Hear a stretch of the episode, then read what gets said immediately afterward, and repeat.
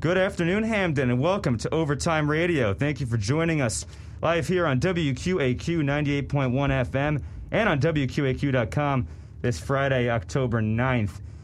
I'm Tom Grosnowski, joined by my co host Jordan Wolf, and this is Overtime. I'd be remiss if I didn't start the show with some remarks on the passing of my guitar hero, Eddie Van Halen. He passed away on Tuesday at the age of 65 from throat cancer. His music is synonymous in American sports. It's a huge part of my life. He leaves behind a legacy as, in my opinion, the greatest guitar player of all time, an inspiration to not just aspiring guitarists, but creative people really in general. Everyone should love what they do as much as Eddie loved playing guitar, and the world's a little less creative today without him. So, Jordan, I know it's not exactly your kind of music, you're more of a pop guy, but even non fans know and appreciate what Eddie Van Halen meant to the music community and you certainly hear a lot of his music in the car with me. So. Yeah. Yeah, exactly. Um, you, you said that perfectly, Tom. There's not much more I can really add because I don't know his music as well. But he seemed really synonymous around the rock world. He seemed like he had an impact, a long lasting career, and it's sad that he's gone. Especially sad during the circumstances that we're all experiencing right now. But he will be missed, and uh, I really like that music tribute you're doing with the guitar. Uh, pretty cool stuff. This so. was uh, Eddie Van Halen's song called 316 in honor of his son Wolfgang. It came out in 1991 and uh, one of his most uh, serene instrumentals, if you will. So, uh, very fitting as we remember Eddie Van Halen. But let's get back to sports. We love talking sports. We got a lot on the docket today. We want to hear from you. You can tweet us your questions at overtime underscore radio. If you want to appear live on the air, drop us a line, call us up. That's 203 582 5555 to be heard on the air with Jordan and myself. Yeah, so the Yankees won four games in a row to start off the 2020 postseason. All of a sudden, they've lost two straight to the point where the season was on the line Thursday. They ended up winning on Thursday, forcing a do or die game five. Tom, how are you feeling going into game five? Well, I'm feeling pretty good. Uh, I don't know if I would have had such a good feeling uh, going into game four. I did know the Yankees, I knew deep down they were going to respond. Okay? They weren't just going to roll over. Their lineup is deep one through nine, the deepest it's ever been. Um, the pitching, it, it, Johnny Holstaff held it together. Jordan Montgomery had uh, some big energy and and uh, got a couple jams. The bullpen was great, and you forced a game five. Gerrit Cole's going on short rest, but it's still a Gerrit Cole game, and that gives the Yankees the chance to win. No other team can match what Gerrit Cole can bring. The Rays have great pitching. They're going to go with Tyler Glasnow on two days rest Probably won't go any more than three innings. Cole can probably go at least five, knowing him. Uh, this is going to be a close game. It's been a great series. It's the two best teams in the AL, but as a Yankees fan, as a Yankees analyst, I'm feeling confident. I feel good. I think that the Yankees can pull this off. They showed a lot last night in Game Four, and uh, you know I think that they'll win this series and they'll win this game. Let's say. Uh, let's say 5 3, a little close one. What do you got, Jordan? Okay, so I'm feeling a little bit more nervous than you are. Uh, that's just because the Rays they like to play chess and they really like to mess with the other team. They like to do things that get the other team out of rhythm, like what they're doing with Glasnow today, starting him on two days rest. Something that's so unconventional. Then you talk about maybe Blake Snell is going to uh, pitch after that. I would think that's what I see coming. So the Yankees should not worry about that. They should worry about playing their own game. What is their own game that you ask? Hitting the long ball having their starters go about five or six innings, and then the bullpen, Green, Chapman, Britton, all finishing the job. So I'm a little bit nervous that a guy like Randy Arozarena could really put the game out of hand because he's torched the Yankees this series. Didn't have a good game last night, but I'm, I'm feeling good, but I'm also feeling nervous that things could go awry. So this has been a really good series. A lot of drama, a lot of back and forth. These two teams don't like each other already, so no. that just adds on to it. I, I also think the Yankees will come out on top. I, at least I hope so. So let's talk about the game two debacle for the Yankees because everyone's had a take on it. It's their pitching strategy. Let's call it first to be fair. They tried the old bait and switch on the Rays. The strategy the Rays came up with first. The Yankees said Deivi Garcia was their the starter. He came out for the first inning. The plan was to have him go one or two innings and then switch in Jay Happ to surprise the Rays kind of catch him off guard, and uh, then save Garcia as well to pitch a game four or five in relief. Now, that still could happen. It was a good idea on its surface when you look at the analytics uh, and, and, the idea of having Garcia come in and then surprising them with Happ. The problem is, Jay Happ's the pitcher they brought in. He's not fooling anybody. And the Rays teed off on him. His job was to get the lefties out, particularly, and he didn't get the lefties or the righties out. And it's a big reason why the Yankees lost the game. Many people were confused. I understood the strategy, and I, I, I actually think it was a decent idea, but I don't love it. I think the Yankees are trying to prove they're the smartest people in the room.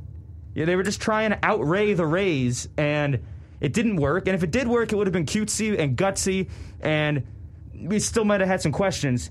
But now that it, it, it, I like the idea of the regular season, I don't love it in Game Two of a five-game playoff series. It was a little too cute for me. I, I don't like it at all. I, I think that what worked in Game One, you should have stuck with. I know that we're talking about two completely different pitchers in Gerrit Cole and Deivi Garcia, but to have this 21 year old and have him so excited for the fact that he's starting game two, and then to have him only go one inning and then pull him for a completely different idea that you were going to do anyway, I, I don't like it. I think that kind of messes with his head a little bit. I would have left him out there. I think he deserved to get more time out there on the mound.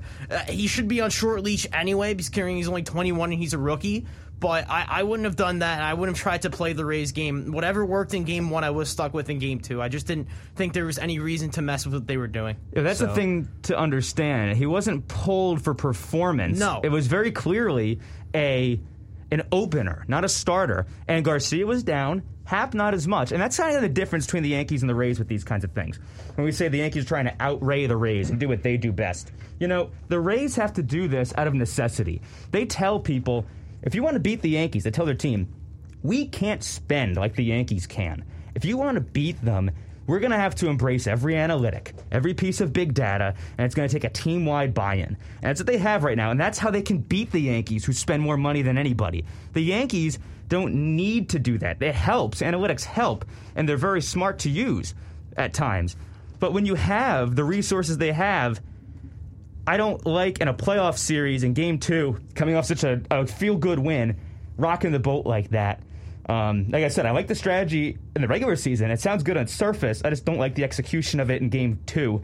And if there's any team that wasn't going to be shocked by it and was going to be able to handle it, it would be the Rays. They invented this. They you know, did. They, are prepared for this. But why J Happ? Like, what did you expect from J Happ that was going to make the Rays panic and not be able to hit? Because J Happ comes in there, he throws what? Maybe 90, 91 fastball, has a little bit of a changeup, maybe a cutter, I believe, a, a slider. Yeah, I don't it's know. kind of a flat slider. uh, whatever it is, like, what what is he going to do that's going to make the Rays be like, oh no? Like, that the, the whole execution of this was so poor and they are so lucky that they won Game Four because if they didn't, that could honestly screw up their season right there. Yes, it could have, but it didn't. So let's talk about that for a second. So far, at least, it didn't screw up their season. It was also planned based on Game Three, the idea of having Masahiro Tanaka, who's a postseason king, uh, on the mound in a traditional starter. And to be fair, I, I love Tanaka more than almost anybody he dropped the ball. His pitches were flat, they were hittable. He really dropped the ball there. The Yankees lost game three, season's on the line game four. And again, we talked about it at the, at the Open. Big hits from Gleyber Torres, uh, Giancarlo Stanton, and uh, even Kyle Higashioka had an RBI in there. And uh, the pitching performance is the big one. Montgomery uh, showed some guts in the bullpen, helped the Yankees stay alive. But some standout players in this series. Um, the big story here for me that could get swept under the rug if the Yankees lose, and it really shouldn't, is Giancarlo Stanton just earning his pinstripes yeah, in the best way one. possible. This guy the narrative was getting old, right? He's not the same in New York as he was in Miami. He was injured. Uh, his numbers were down a little bit. He hadn't proven himself in the playoffs, and they needed him the most. But he literally has hit a home run in all but one of the games, his most recent. And by the way, he still had a big double last night. Six home runs in five games. They're all moonshots. Six balls over 100 miles an hour exit velocity. He has excellent plate discipline these days. He's laying off of pitches. I, wrote an article on this at Pinstripe Alley he is laying his his batter's eye has improved so much, and that's big. It's getting him into hitters counts. He's getting pitches to hit over the middle, and he's demolishing them. The improvement of Stanton, both health wise and approach wise, has been so huge for the Yankees in this series. And win win or lose, we need to be talking about Stanton finally earning his Yankees pinstripes and you know, I don't want to hear fans go off on this guy anymore unjustly because he proved he was the only guy contributing for all six of these games in the playoffs. Other Yankees have been up and down. He's contributed all six games. Yeah, ditto. And Giancarlo Stanton, remember what he did in Miami, right? Uh, he had like a 50 home run season. He went into to uh, what was it, Citi Field, and teed off there, and he just looked like a guy that was ready to carry that mantle in Miami. And then things didn't work out. He comes to the Yankees, and fans are on him literally for every little thing that he does. And this time, I he really showed his stripes, and I think just like you said, he earned his pinstripes. There are still going to be those fans out there that will still be on him. Um, that's just how the Yankee fan base works. But Yeah. he he really showed himself this postseason. I'm really buying into Giancarlo Stanton, and I, and I think that I'm so happy this happened now, especially against a team like the Rays that do have some good pitching. So DJ LeMahieu's having a pretty good playoff. Not the last couple games been a little quiet, but still pretty good playoff. Gio Urshela continuing to uh, rise in prominence with his defense and his clutch hitting that grand slam against the Indians. Uh, Gerrit Cole has been great so far. He's pitching on short rest. Can't ask for much more than that. Chapman has been nothing but money in uh, the late game. And uh, for the Rays, some standout players there. I mean, you mentioned him earlier, Randy Arozarena. He was the throw-in in this Jose Martinez trade, a fairly minor, nondescript trade, and he's become the best player of the trade. What what's going on there? How is Arozarena hitting all these balls so hard? And uh, he's just—it's been incredible. What, what's what's going on there, Jordan? I I don't know. I just think that sometimes when you're a team, you plan on certain guys. Like for the Rays, right? You plan on, for say, maybe Ji-Man Choi or Brandon Lowe. You kind of forget some other pieces to kind of game plan for. And I think Randy Arozarena is really taking advantage of that. And the Yankees probably had no idea who he was. They probably didn't really game plan for him, and he really made them pay for it. So uh, right now, I'm I'm trying to find his postseason stats and kind of show you like what he's been doing. As I have it right here, he has a 500 average. He uh, in this series, he has a 500 average, a 529 on base percentage, an over a thousand slugging percentage, over a thousand OPS. He has five runs, eight hits, and 16 at bats. Yeah, he's been in four games and three home runs. So I, I I can't explain it. He's just one of those players in the postseason that you don't expect to step up and did. It's kind of like David Freese all over again. If I can think of a name right now, The Rays So- are the Rays are good, okay, and the Rays have pitching and they have the buy-in that I mentioned, where they all want to do whatever it takes to beat the Yankees, and that's great for their team chemistry. And, and they are kind of a team of Yankee killers. Their bullpen's been pretty pretty impressive because they got guys who they got three guys on the team that throw 100. They've got side armors, they've got short armors, they've got lefty specialists. Um, you know, they've got something for everyone to get out really in the bullpen, and it's why they're so good. Uh, it's really been a standout performance in the Yankees and Rays. It's been an awesome series. I still have the Yankees winning Game Five tonight. I'll say five three. Can I get a score from you, Jordo? I'm gonna say the Yankees win seven to four. I think it'll be a little higher scoring. I think with the pitchers on short rest, I think you're gonna see some balls hit harder than you would normally see. So, All right. Well, that the winner of that series will take on the Houston Astros. oh my God! The of course, that's who it is. And I want to talk about the Astros playing the victim card because, boy, is it bothering me. It is really bothering me how the Astros are trying to tell people that they're the ones who have the long odds, and they're the ones who deserve sympathy after their cheating scandal, their three years old cheating scandal uh, that resulted in a ring and could have resulted in another, uh, blew up in their faces, and they didn't apologize for any of it. Carlos Correa said, I know a lot of people are mad. I know a lot of people don't want to see us here. What are they going to say now? And uh, they've had this sort of victim card. Uh, Martin, Martin Maldonado tweeted about uh, the Yankee, about their A's rather. They wanted us, they got us. And uh, you've seen Zack Greinke be very cocky and arrogant on the mound, tipping his pitches to the to the Athletics hitters. The Ast- the Astros are not a team that anybody likes right now across baseball and across fans. And it, and when they have the nerve and the gall to play the victim and act like they were the ones who are who are the underdogs, that's just nonsensical. Nobody wants you to win. You shouldn't even be, you know, some of these players should have been suspended, and they weren't suspended. And when they just keep running their mouths, it just makes you want to, them to lose even more. And even if the Yankees lose this series, go Rays then, okay? And if the Yankees win, by all means, go Yankees do whatever it takes to keep the Astros out of the World Series because they, th- their attitude has made them so supremely unlikable after this this scandal. They could have fessed up. They could have been, you know, honorable about it, as honorable as you could be. You know, like a steroid scandal, and guys admit it and they try and repair their image.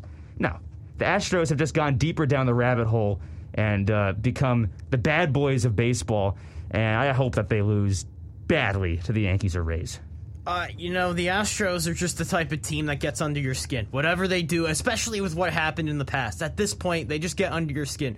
They outplayed Oakland. That's that's what I have to say. They outplayed Oakland the entire series. Oakland didn't have Matt Chapman. That was a big loss. But Oakland had. I feel like Oakland was playing a little bit scared, and I don't know why. They played better than them the entire regular season, but when it came to the postseason, they had leads in most of their games. They just couldn't contain their leads in the end, and, and they let the Astros playoff experience like get the better of them. And it just angers me because the Astros are a team that goes out there, they smile at you, they they wink at you, they really try to show you that who they really are, and the more they do that, the more I want to see them get plunked in the in the hips. So, um, you know what?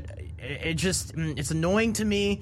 Uh, the Astros, they, they're do, they're at least they're doing it the right way, I guess, but still not fun to watch. Do we even have we even earned their trust? and uh, it's just that they have no pitching this year. Verlander's hurt. Uh, Lance McCullers is their best starter, but they're still finding ways to win with their offense. Just ah, it's just so frustrating. I really want to see them lose and not be in this spot, but they got themselves an ALCS again, and uh, I don't know what to say. I really don't. I'm kind of speechless. Too bad for the Athletics. They blew leads, like you mentioned, in those games. They hit uh, in a lot of the games, but their pitching just couldn't bail them out. Every A's pitcher pitched except Mike Fiers, who was the man who infamously shone the spotlight on the yeah, Astros. I would have loved Mike stealing. Fiers to throw his third no hitter of his career if he were to, it, but he didn't get to do that. So Jose. Altuve this season just hit 219 with a 286 on base percentage. It's not so easy when you don't know what pitch is coming. Uh, he did have a home run though in uh, the seventh inning of the deciding game, and Carlos Correa also. They perf- they've been performing in the playoffs at least, but we'll see how much longer it lasts. It's not the same when you don't get trash can bangs knowing that a curveball is coming. Not quite the same. So we'll see. They'll get the Yankees or the Rays in the ALCS, and boy, that would split. That would divide America, wouldn't it? Not the uh, the Yankees, who is very hard to root for if you're not a Yankees fan, versus the Astros in the Oh, man, ALCS. There's so many fans that uh, we're friends with that I can name off the top of my head right now that would despise watching this World Series. It's like when me and you had to watch the Patriots Eagles. Oh, this will be their Patriots Eagles. Them, the Yankees and Astros uh, make it to the ALCS. That was terrible. Move over to the NL. LA Dodgers sweep the San Diego Padres three games to none. Biggest thing from that series, the tempers flared. Uh, Brusdar Graterol acted like a, a big hero after having given him nothing but hard contact, and his teammates consistently bailed him out. And Manny Machado took, called him out for it. Uh, he, he screamed unmentionable profanities that I can't say on the radio, but I'm sure you can figure out. Um, one of them began with the letter F, and the next one began with the letter Y. Uh, Fernando Ta- Ta- Tatis Jr. Fernando Tatis Jr. also got involved. A very showy, showboaty player, but usually deserved. He backs it up almost all the time, and he had that big home run almost that Bellinger robbed. Uh, you know, the, thing at Tatis, he backs it up. Machado is just so unlikable, um, and I'm glad to see the Padres out. They sort of got what was coming to them. Postseason Kershaw returned for the Dodgers, and not in a good way. He did give up uh, some dingers uh, late, late in uh, game two, but Dodgers still hung on to win. Joe Kelly, of all people, got the save after Kenley Jansen blew it yet again. But the Dodgers, same postseason woes as usual, right? But this time they still found a way to win all the games. They're back in the NLCS. So, Jordo, how worried are you? Are you worried at all? Because it's weird, because the Dodgers swept the series, but the same old problems popped up again with Jansen and Kershaw and, and, and Tempers. So, are you worried at all about the Dodgers that they haven't slain those same old woes, or do you think that the 3 0 record dispels all that? Hmm. You know, the Dodgers. I feel like this team is just as as good as the Dodgers team has ever been, right? I mean, you have Cody Bellinger, Mookie Betts, Justin Turner, Chris Taylor, Corey Seager, what have you. I don't think I'm that concerned because they still beat the Padres in three games, and I know that like maybe they didn't look as good as you could have looked in those games themselves, especially with Kenley Jansen at the end of the game. I think that's a little bit concerning because he seems to do this quite often, but the pot, the Dodgers offense just looks amazing. Cody Bellinger in center field when he robbed Fernando Tatis of that home run was majestic. It was one of the best plays I've ever seen from a center fielder in that late of a game. So I'm not too worried about the Dodgers. They got the job done. The only little thing I'm worried about is how they're going to close out games. In the Padres, their their time is yet to come. No, they're too young and unbattle tested, in my opinion. Right, but the time their time is yet to come. It still has uh, there, there's still of years on the window.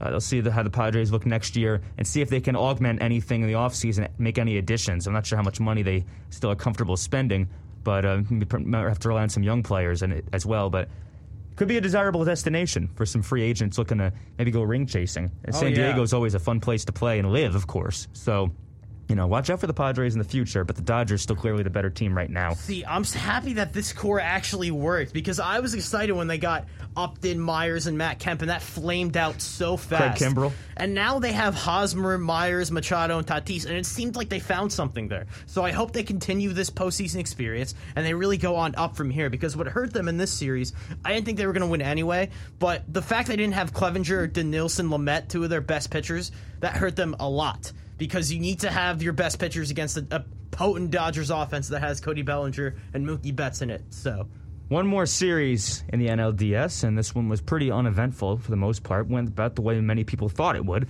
Braves Marlins. Braves won 3 0. They swept the Marlins. Uh, Miami, they got by versus the Cubs with great pitching. And, uh, you know, the pitching, I don't think, was the problem in this series for the Marlins. They didn't hit. The weird thing is, where did Atlanta's pitching come from? They have four shutouts in their five playoff wins, which is crazy because they had a, an ERA, I believe, in the rotation of over seven outside of Fried, their ace. They had no other. They had no other dependable starters. It could have been over. It's at least over six. I know that. But now in the playoffs, they got four team shutouts already. Four shutouts from the whole team. Like, where's the pitching come from for the Braves? And on the converse of that, the Braves hitting has kind of disappeared. They had 48 strikeouts versus the Reds. They didn't have 48 strikeouts against the Marlins, but the, the hitting still hasn't been as good as it maybe needs to be. Although Acuna had a couple of, he had one big game with a couple home runs. Then he went 0 for 4 the next. So, what's your read on the Braves here? Do you think that their newfound pitching is for real? Um, and or how heavy do the offensive woes bother you? this is tough because right now I'm looking at a guy like Ian Anderson that's really stepped up. I mean, right now in the postseason, he's 2 0. He has, let's see, uh, 11 innings pitched, 17 strikeouts, a whip under one, and he hasn't let up a run. So I don't know how long that sustainable is going to be. I think what we're going to see from the Braves in the next coming series, we're going to see guys like Acuna, Albies, Freeman, Swanson, Markakis all step up, and the pitching is going to take a slide because now they have to face the Dodgers, and the Dodgers are no Marlins. They have a much better offense than the Marlins. The Marlins were scrappy and they played way over their heads. I just think that the pitching took advantage of the fact that the Marlins hitters just weren't really ready for this type of stage. So I think that the offense is going to step up and the pitching is going to slide. I'm going to shout out a stat here, or really just an anecdote here from Mark Bowman of MLB.com. When the Braves last played in the NLCS, their pitching staff included Greg Maddux, John Smoltz, Tom Glavine. Their current skipper, Brian Snitker, was managing the club's A ball team in Myrtle Beach. And that A ball team had Adam LaRoche and Wilson Betemit on it as prospects. That's a long time ago. That was the last time the Braves were in the NLCS back in 2001 long time since the Braves have been back here. So they have a tough task with the Dodgers, but uh, the Braves at least are back one series away from the World Series and been pretty convincing so far, at least pitching wise. But one more MLB note I want to mention before we move on to NFL. This one kind of just came in breaking today. Uh, chairman of the board, Whitey Ford, passed away at the age of 91. He was the greatest living Yankee. He was the best pitcher the Yankees have had in their history a many time World Series champion and uh, former Cy Young Award winner. He died at 91, six time World Series champion, 10 time All Star. Whitey Ford, uh, just a couple days shy of his 92nd birthday. That uh, 2020 takes another. It's, it's, a real, it's been a tough year. It's been a tough year. But uh, again, shout out to the Yankees. Maybe they can win tonight for Whitey Ford. Let's move on to the NFL. Tennessee Titans they've got a lot going on right now with COVID. Uh, the Titans had two more players test positive yesterday. That brought the running total of players and coaches to test positive in Tennessee to 23, which is just incredible and not in a good way. The NFL has put them under investigation for potentially violating COVID protocols and meeting uh, and, and practicing together outside the club facility. If they find anything, this could result in a suspension or maybe even forfeiture of games. We haven't gotten that yet. Right now, the Titans are slated to play this week. It's going to be a Tuesday night football game, which is just really wonky for the scheduling and the resting. But it's based on all those positive tests and trying to get some you know, relief out there and trying to you know give guys the requisite time, and the Titans have to find replacement players. But the Titans have COVID. The Patriots have COVID. Cam Newton, Stephon Gilmore, two very prominent players. Their game was postponed a day. So Jordan, I guess I just got to ask you here, what's what's next for the NFL right now? Can they continue to go on like this uh, without any changes in their protocol? What changes could they need to make? Because uh, we clearly have what could become easily a breakout here, an outbreak. Yeah, uh, this is problematic for sure, but I'm going to compare this to the MLB, which I feel like was much worse on a much bigger scale. If they were able to go on, I think the NFL can too. But the NFL does have to make some protocol changes. Like, I believe they should get maybe someone who monitors the team on the road, like the MLB did or whatever other league did it. Um, they need to get someone who monitors each team and like make sure that they're following the protocols they need to because we can't ha- endanger people's lives for the sake of money. As much as I want to see football being played because I love football, we we just can't do that. And I know Roger Goodell, and I know that he's a money shark, and I know that he will do anything that he can to make sure that the NFL is being played now because he wants the ratings and he wants the money that comes with it. But the NFL has got to do something. They can't just let the Titans keep testing positive. They just can't let the Patriots testing positive. They can't make all these switches and have these teams like playing on short rest and not playing on short rest. And so they got to figure something out. And, and, like I said, I start with the someone monitoring each team's protocols, but I don't know what else you could do from there. The thing with baseball was you can play double headers, right? And you can play. They play every day. Teams were able to largely make up the games. Football only plays once a week. It's tough. It's so tough. It's a very there's reason for that. It's a very physical game, and the scheduling it's pretty it's pretty cut and dry. You play on Sunday, Monday you watch film, Tuesday's an off day, and Wednesday, Thursday, Friday you practice hard. Saturday's your walkthrough. It's kind of set in stone. Thursday night football and Monday night football already rock the boat, you know, for for scheduling. Now, if you're talking, you can't just have games. You can't really have guys play like the Titans on Tuesday and then Sunday and then play maybe another Monday. Like it's, it would really mess things up for them, and it's it's it would mess things up for the other teams that have to play them. They didn't get the COVID. They're the ones that just have to suffer. Ben Roethlisberger said his team got the short end of the stick by it. They did. They really did. Yeah, yeah but the Steelers had an unnecessary, very early bye week because the Titans game got canceled, and. Uh, you know, he said they got the short end of the stick. He wasn't happy because it. it. messes up your mojo. The Steelers won what three games in a row, yeah, four games were, in a row, yeah. and and they were looking forward to continuing that on the field, and now they can't even do that because of something they didn't even do. So, so let's go to a big coaching change. We have our first big coaching change of the year. Bill O'Brien fired in Houston. Now, this was a long time coming to just about everybody, except people in the Houston organization. They kept on giving Bill O'Brien more power. Yeah, and the team just kept on getting worse. He was the head coach for how many years? One, two, three, four, five, six parts of seven seasons. Wow. he was the head coach. This was his seventh year. Two and four in the playoffs, so he made it four times. He went two and four over that span. Never better than eleven and five. Only once worse than nine wins. Only once. So he's also always in that 9 to 10, 11 win zone.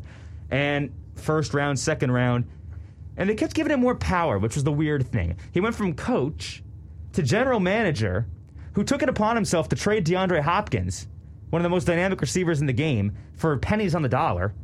And then they made him the play caller on top of that. And then literally one week later, they fired him. So what's the future of the Texans here, Jordan? Because they have no first round pick, no second round pick, a lot of money tied up to this roster that's really not good. It's 0 4 right now. Well, I don't even know what you can do. You can't even say win in the draft because they don't have a first or second you round draft. draft. You have to just pick. start from scratch and just kind of try to grind out games. I mean, you, you have you just have to see what you have and then sort of build from somewhat of free agency and the draft. Like this is a really bad situation that Bill O'Brien left them in. Eh, Bill O'Brien is the epitome of let's take one step forward, but then two giant steps back. And there's two examples I'll come up with. First, it's oh, in the Chiefs game. He's up 24 to nothing, and it almost felt like it was too good to be true. And then he takes two steps back with the fake punt and with leaving Desha- not letting Deshaun Watson go for it on fourth down in, in the Chiefs' territory. So one step forward, two steps back. Then the roster continues to get better each and every year. Two steps back, he trades DeAndre Hopkins, and he finally has a quarterback and a healthy Deshaun Watson that can do exactly what he wants a quarterback to do. So Bill O'Brien kept on shooting himself in the foot. He kept on making decisions that were honestly hurting the team or helping the team, and it was the right move to fire him because it just was going to get worse from here. But the Texans are in a really bad situation to where, you, like you said, they don't have a first or second round pick. So they're just going to have to grind out games and see what they have on this roster. That's really all they can do. The one advantage they have that other teams that have had to rebuild don't is they have a top 10 NFL quarterback. Yeah. Who, as of now, I rank number five, Deshaun Wow. Watson. We, have talked about quarterback rankings in the past. He's certainly top 10 and could be as high as number five. Now, they don't have anything else. That's the problem. J.J. Watt is old. Whitney Mercilus is old. The secondary, boy, I don't even know who they have. You know, they don't have much else other than Watson, but they do have the most important piece. So you got a coach with a good quarterback reputation, and uh, you really rebuild that defense, move on from Romeo Crennel. You never know. You could see a quick turnaround, but it's going to be hard without those draft picks. Texans are in trouble. They, they are, and I just want to say, I, I know Emma Way in our class talked about Deshaun Watson struggling. I don't, I don't really see him struggling too much. Like he has a sixty-five percent completion percentage, could be a little bit higher. Hey, Jordan, why don't you add her on Twitter next time? Like, like, she has over uh, over a thousand passing yards so far. Like Passing six, yards don't win you fine, games. six TDs to three interceptions. That could be a little bit better, but I, I don't think he he's struggling as much as other people say he is. Yeah, he hasn't risen the team to. He hasn't risen the team around him. Of course, he has been sacked more than any other quarterback with 16 Yeah, already his in line is games. putrid. That's for sure. And uh, he has taken a slight step back, but I can't say I really blame him with the lack he has around him. Watson's not the problem. Uh, let's keep it in Texas because the Dallas Cowboys, they got to be red hot on the panic meter right now because they changed things up in the offseason, right? They added Mike McCarthy as head coach. They got rid of Rod Marinelli as defensive coordinator. And yet they're one and three. Their lone win came against the Falcons when they forgot to fall on the football. It was a fluky win for the Cowboys anyway. That's their one win. They're playing for a share of first place next week because the NFC East is a very bad division. But we're talking about a team here that has just two playoff wins since 2010. That's the last decade. Just two playoff wins for the Cowboys, and they've only made the playoffs three times over that span. So the common denominator here is Jerry Jones. He's the one who has to blame, who has the most to blame right now. They've tried to blame it on Jason Garrett and Rod Marinelli, and they've changed it up. They've added, added McCarthy, made a new DC, but the same old problems are still there. Jerry Jones prioritizes big names like CeeDee Lamb and Amari Cooper over building a competent defense. When you only in a cap league, that's imperative. You can't have both. You have to have one or the other. And Jerry Jones has had a hard time building a competitive roster that plays up to its that plays up to its billing it's really talented on paper. It just never the results are never there. They're perennially eight and eight. They've been eight and eight four times the last decade, another nine and seven. You know, it's Jerry Jones's fault as far as I'm concerned. I don't know if Mike McCarthy, yeah, he deserves some blame, but it's the same old problems. It's got to be on Jones after 10 years of mediocrity. But Jordan, who are you blaming? I am blaming a combination of Mike Nolan and Mike McCarthy. I think, first of all, Mike McCarthy is really trying to impress Jerry Jones with these flashy two point conversion decisions more than what he was doing that actually made him win a Super Bowl in Green Bay.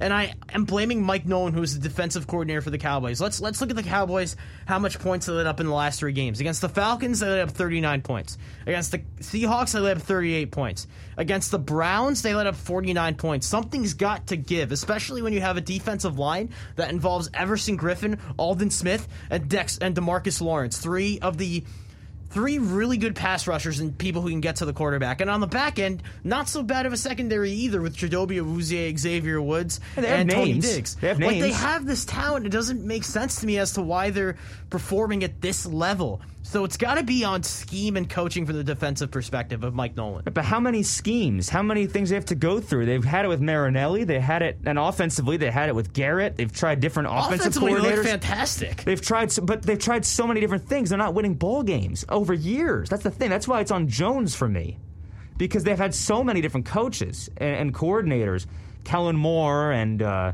and, and They still have him there. I Yeah. think he's still there. He is still there. I think he's he got promoted. I think Yes. he's the OC now. Yeah, no? he is. And I mean, I guess he's doing his job right now, but no one else is.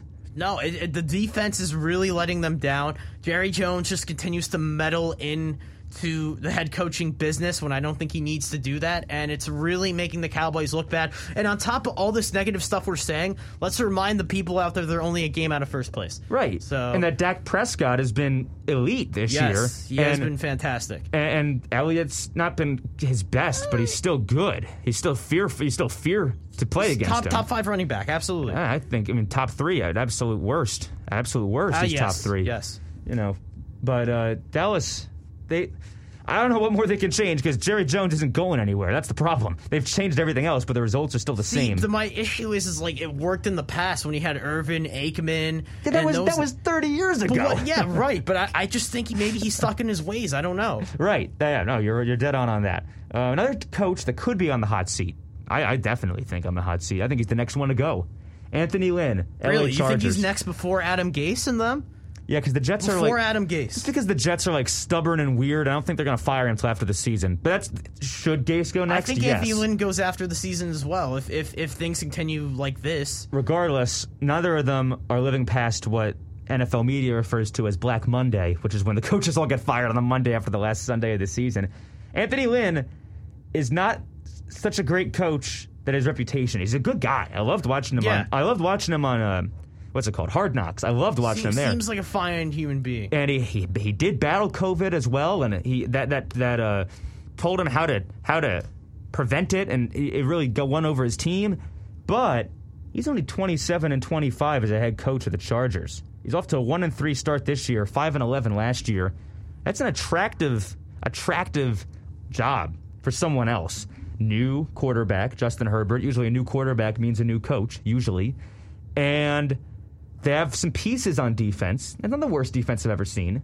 It's not the worst. It's pretty good. Bosa and Ingram, and and yeah, they have some. Derwin James when healthy. Yeah, they have some pieces there. It's an attractive job, and I see the Chargers have named Justin Herbert the full time starter, and that is what they had to do. That's what Lynn had to do to try and save his job. I read that as last chance to save his job because they're perennially 500 or under 500 with Lynn, and uh, making Herbert the starter, I think, is just the last di- the last ditch ploy to try and save his job and coax some wins out of it. But I know you want to talk about this Tyrod Taylor situation because boy.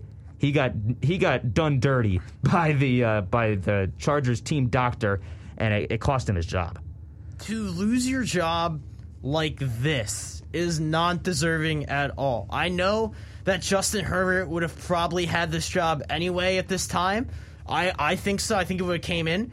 But for Tyrod Taylor to not only get injured by not his own fault, he got injured by a Chargers doctor who punctured his lung, but to then be told by your head coach, you're not even going to play another game, we're going to go with the younger guy is so heartbreaking and undeserving. I, I just feel really bad for him. And like I said, Justin Herbert would have had this job anyway, but he shouldn't have had the job like this. That's bad. That's on the Chargers doctor. That's on the coach. That's on everybody to make to make this such a big ordeal than it needed to be. Taylor didn't lose his job from a football injury. He didn't get a concussion. He didn't hurt his shoulder.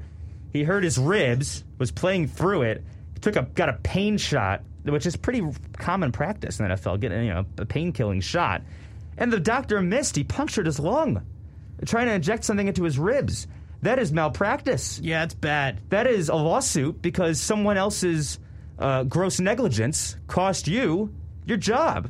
So it's a real bad thing for Tyrod Taylor, Mr. T-Mobile himself. Okay. That's his nickname according to Pro Football Reference, and I love it. T-Mobile. Yeah, I, I, Oh I've my never heard that in a God. while, but I love the nickname. So is he? So he has bad phone service? No, it's because he's Tyrod and he's mobile. Fine. I, I know. I know why, Tom. But Taylor, again, how many times this guy been, been been done wrong, and by none of his own fault? Cleveland, he gets injured, football play at least, and then Mayfield comes in. Uh, L.A. Chargers, he sits behind Rivers all year like a good soldier when he probably should have been playing over Rivers. Then he finally gets a start, and a team doctor punctures his lung. I feel so bad for Tyrod Taylor. And again, you were right in saying that Herbert would have gotten this job eventually, but to come in this way and then to just outright give him the job and throw Taylor aside. I mean, there are teams who could use a Tyrod Taylor. There's teams like the Bears and teams like the um, like the football team, the Washington football team, that are just perennially in quarterback trouble. Heck, the Patriots could sure use Tyrod Taylor right now if he was healthy. You know, like, there's a lot of teams that could use him, but I just feel so bad for the guy. It's it's really brutal. But uh, could we see another quarterback change from another team in the AFC? Miami Dolphins. They're one and three so far on this season.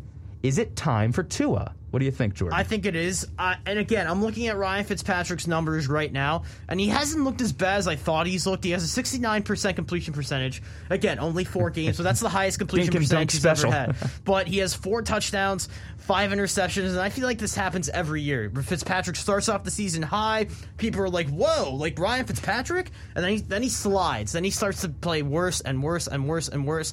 And I think as the Dolphins, if you want to create a spark, if you want this team to play a little bit more motivated than they've been playing, put in Tua Tagovailoa. That man throws one of the best lefty deep balls I've ever seen, maybe since Michael Vick. He Yeah. is really mobile. He seems like he's extremely healthy, I, and he seems like he's ready to go. I don't see what's stopping them. I think this would be the perfect time to put him in a one and three record. This So- man Fitz is turning 38 in a month. Okay, he's not the answer, and the Dolphins know that. But I think it's time to give Tua a shot. That would be week six. Uh, they're not doing it this week. That would be week No. six is the earliest, and uh, that's what our friend Sergio, who's a Dolphins fan, suggested. So maybe he's onto something there. He, he might be. I I just want to give credit to Ryan Fitzpatrick. Tom, do you know what year he started playing in the NFL? You have it up there. I've okay. got it here, but I it, you can tell him anyway. 2005. So he's played in the NFL since 2005, and it is the year 2020. So for that man to have a 15 year career where his highest completion percentage rating was 66% is incredible to me. He's a career 30 games below 500. I, I don't I don't know, man. But I remember when he started 4 0 with the Tampa Bay Buccaneers, and I was like, "Is he the starter over Jameis?" And then he started to play worse, and then there you go. I'm not So- trying to pile on Fitzy, but I just forgot this stat here. It's worth mentioning. He's only had one winning season in his career. It was the one with the Jets. Go figure. That year he had 30 touchdowns. It- it's amazing how much how longevity he's had. He's a smart guy. I like him. I think he's really funny. He went to Harvard, of course. That's always a plus. But I can't believe he's still in the league at this point. I, I really can't. It's amazing. Seventh round pick. Seventh round pick, 250th overall. Great career, but I think it's time to move on. Uh, Tua has got to be the man. I love Tua. I can't wait to see him in Miami. I, I think he ever since let's just go over his first moment ever in the big spotlight was to win Alabama a national championship game in a game where they might not even supposed to win or deserve to win. They were supposed to win. Maybe they didn't deserve to win that one, but he made them win that game. It was all on him. And the interview he gave after the game about reading the safety, I'm like, yeah, this guy's gonna go somewhere. So. Now let's go kind of quick hitters here. We got eight teams on the docket for contenders or pretenders through the NFL quarter poll. We've got eight teams. We're going to try and get in in uh, just a couple minutes, so we'll try and go quick here. Chicago Bears. They won last night, although I kind of think Tom Brady blew it more than the Bears won it. Nick Foles did not look particularly great, but the Bears' defense sure kept Brady uh, on his toes. The Bears are four and one. Last time they were four and one, they made the playoffs. Typically, teams that are four and one make the playoffs. There's an extra playoff team this year. There's now seven. Do you think the Bears make the playoffs, Jordan? I do not. Here's the thing: the last time they started four and one, where did they finish? I saw this stat last night: ten and six, and they missed the playoffs. That's the same exact thing that's going to happen here. I swear to God, that was on uh, Thursday Night Football, and I saw that stat and I remembered it for right now. I just think that their offense is too it's just too oh just so it's just so playing a little bit over their heads right now. I mean David Montgomery had a nice game last night, but how long can he sustain that? Allen Robinson, teams are gonna know that they're gonna have to lock him up in order to beat the Bears. And then they have who? Anthony Miller, Jimmy Graham, three other tight ends. I I just don't I don't see them making the this is not a playoff team to me. And I know Nick Foles is magical. He let he beat Brady again. He just has this magic factor of him where it seems like teams are so inspired to play with him, but I just don't see the Bears making the playoffs. He, he does have this magic factor, but uh, It's incredible. he doesn't look convincing in these games, but he finds a way to win. Hmm. Uh, we got ourselves a caller here. Wants to talk about the Chicago Bears. Oh boy, he didn't handle the uh, the hold well. Oh well. Well, this question I can still relay his was it? question. It? was uh, it was our friend David. Okay, our friend David. He said From- uh, from what, He said he said he wanted to know if the Bears missed the playoffs. Is Matt Nagy fired? I think the answer to that's un- unequivocally yes. Absolutely. Yeah, I, I think that for hi- a guy who's supposed to be an offensive genius and worked under Andy Reid, and to have an offense that just looks a little bit lackluster and out of sorts, I, I think he's got to go. Okay, LA Rams. They're three and one. They barely beat the Giants, though. Are they a contender or pretender? Ooh, another tough one. I I've got contender easy. I think they're a contender as long as Jared Goff plays the way he does. Because if he doesn't play the way he play well, they're not. Jared Goff against the Giants, Not good. not good, but completing passes still and being efficient, but still not, Barely won them that game. Was very. still, still not.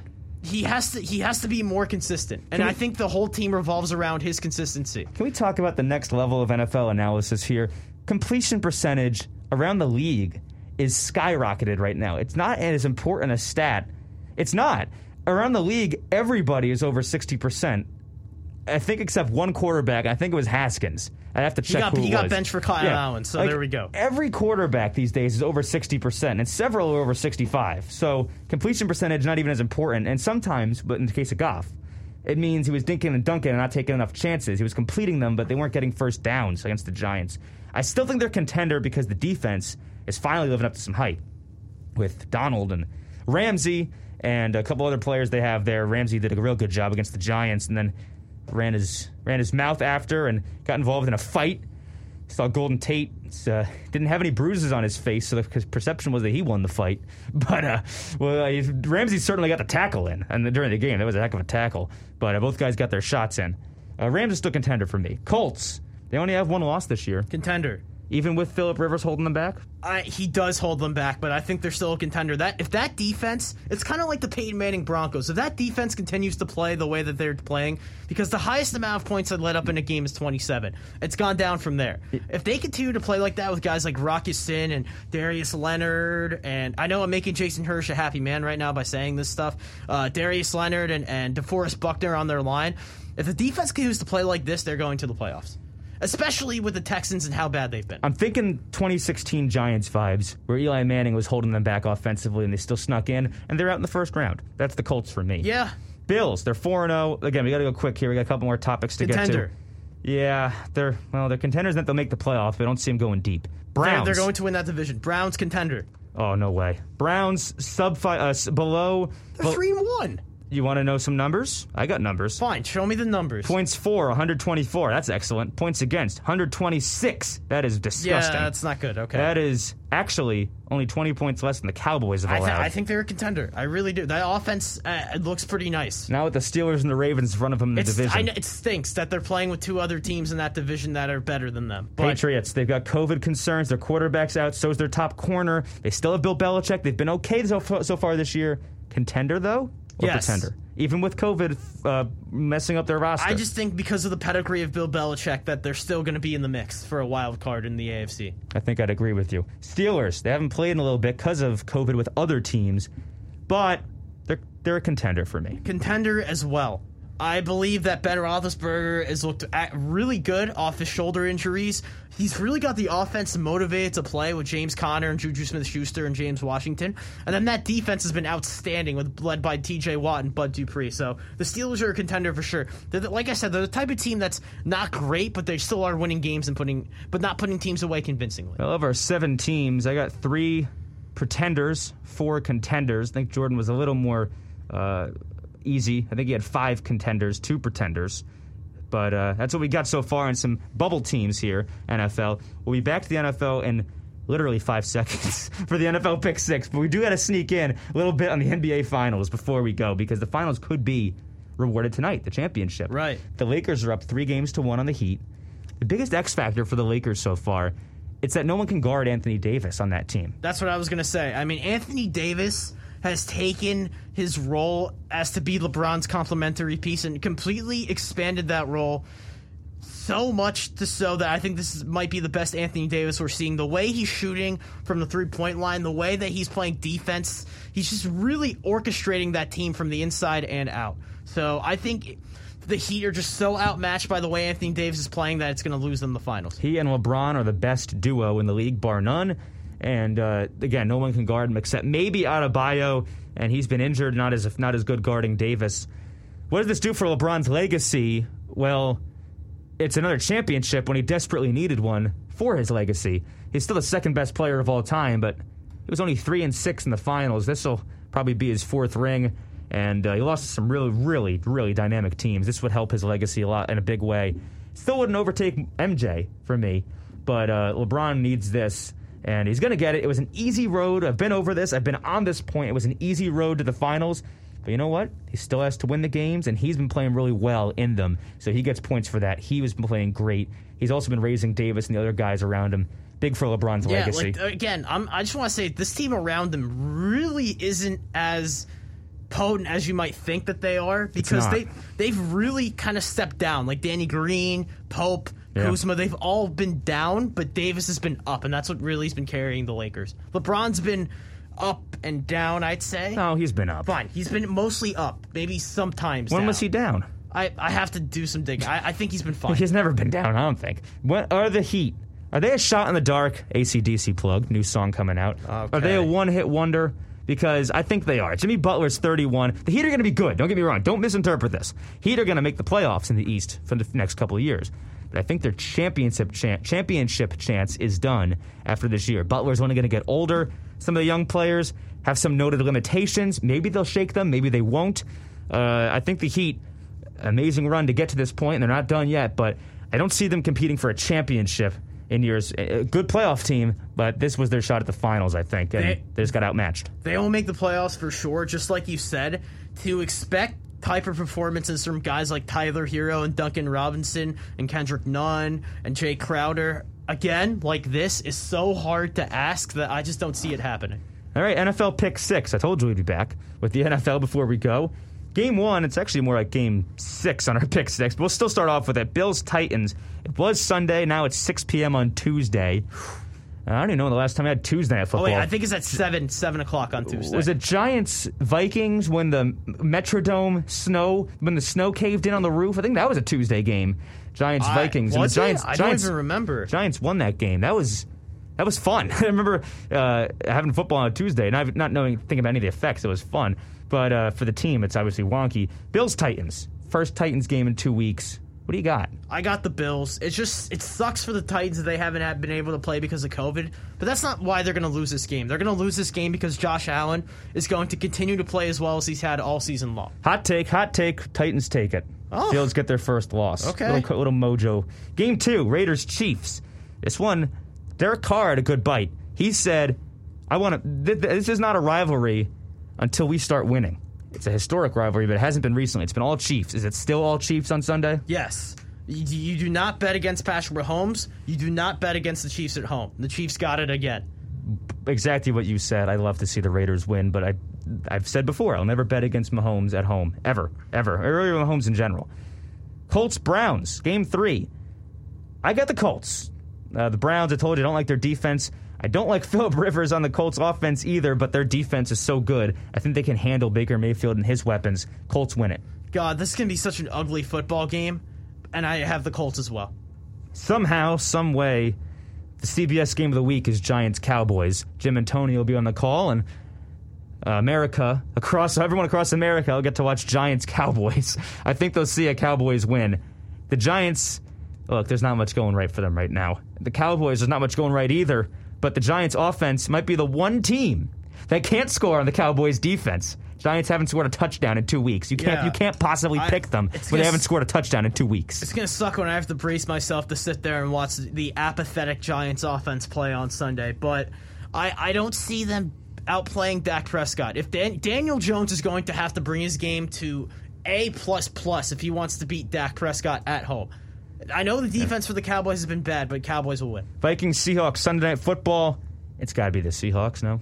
Seahawks all the way. Russell Wilson's just been too good for the Vikings, and they're not going to stop him. It's a more interesting matchup preseason than it is now. Uh, finally, Chargers Saints, the second game of Monday Night Football now. Is Justin Herbert going to show up big on Monday Night Football at the Saints? What do you think? Yes, I'm going to pick an upset here. I think the Ooh. Saints have been so inconsistent, and I think it's going to haunt them. And Justin Herbert's going to take advantage of it with Keenan Allen and other random wide receivers that have been getting open deep. So No Ekeler. I know that that's a big that's a big loss, but they still have Justin Jackson and Josh Kelley who know their offense and know how to know how to get open for them as well. So Boy, I was tempted to take the Chargers. You almost got me. I'm still going to go with the Saints. They're at home. It's Monday night. I picked them to get upset. I know the before. Saints at home is a big one. I've picked them to get upset before. I think I was right on one, not on the other. Um, but I will. I'll pick the Saints here. I just hope they bail me out one more time.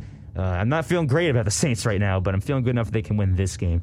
But that's going to do it here on Overtime Radio. By next Friday, we'll have possibly our World Series matchup, or at least we'll be deep in the throes of the AL and NLCS. Uh, more football to talk and a little bit of wrap up on the NBA Finals, and perhaps maybe some big NHL moves that have been happening. We'll see. Now it'll be next week, Friday at 1 o'clock. You know where to be WQAQ and WQAQ.com. Thanks for sticking with us.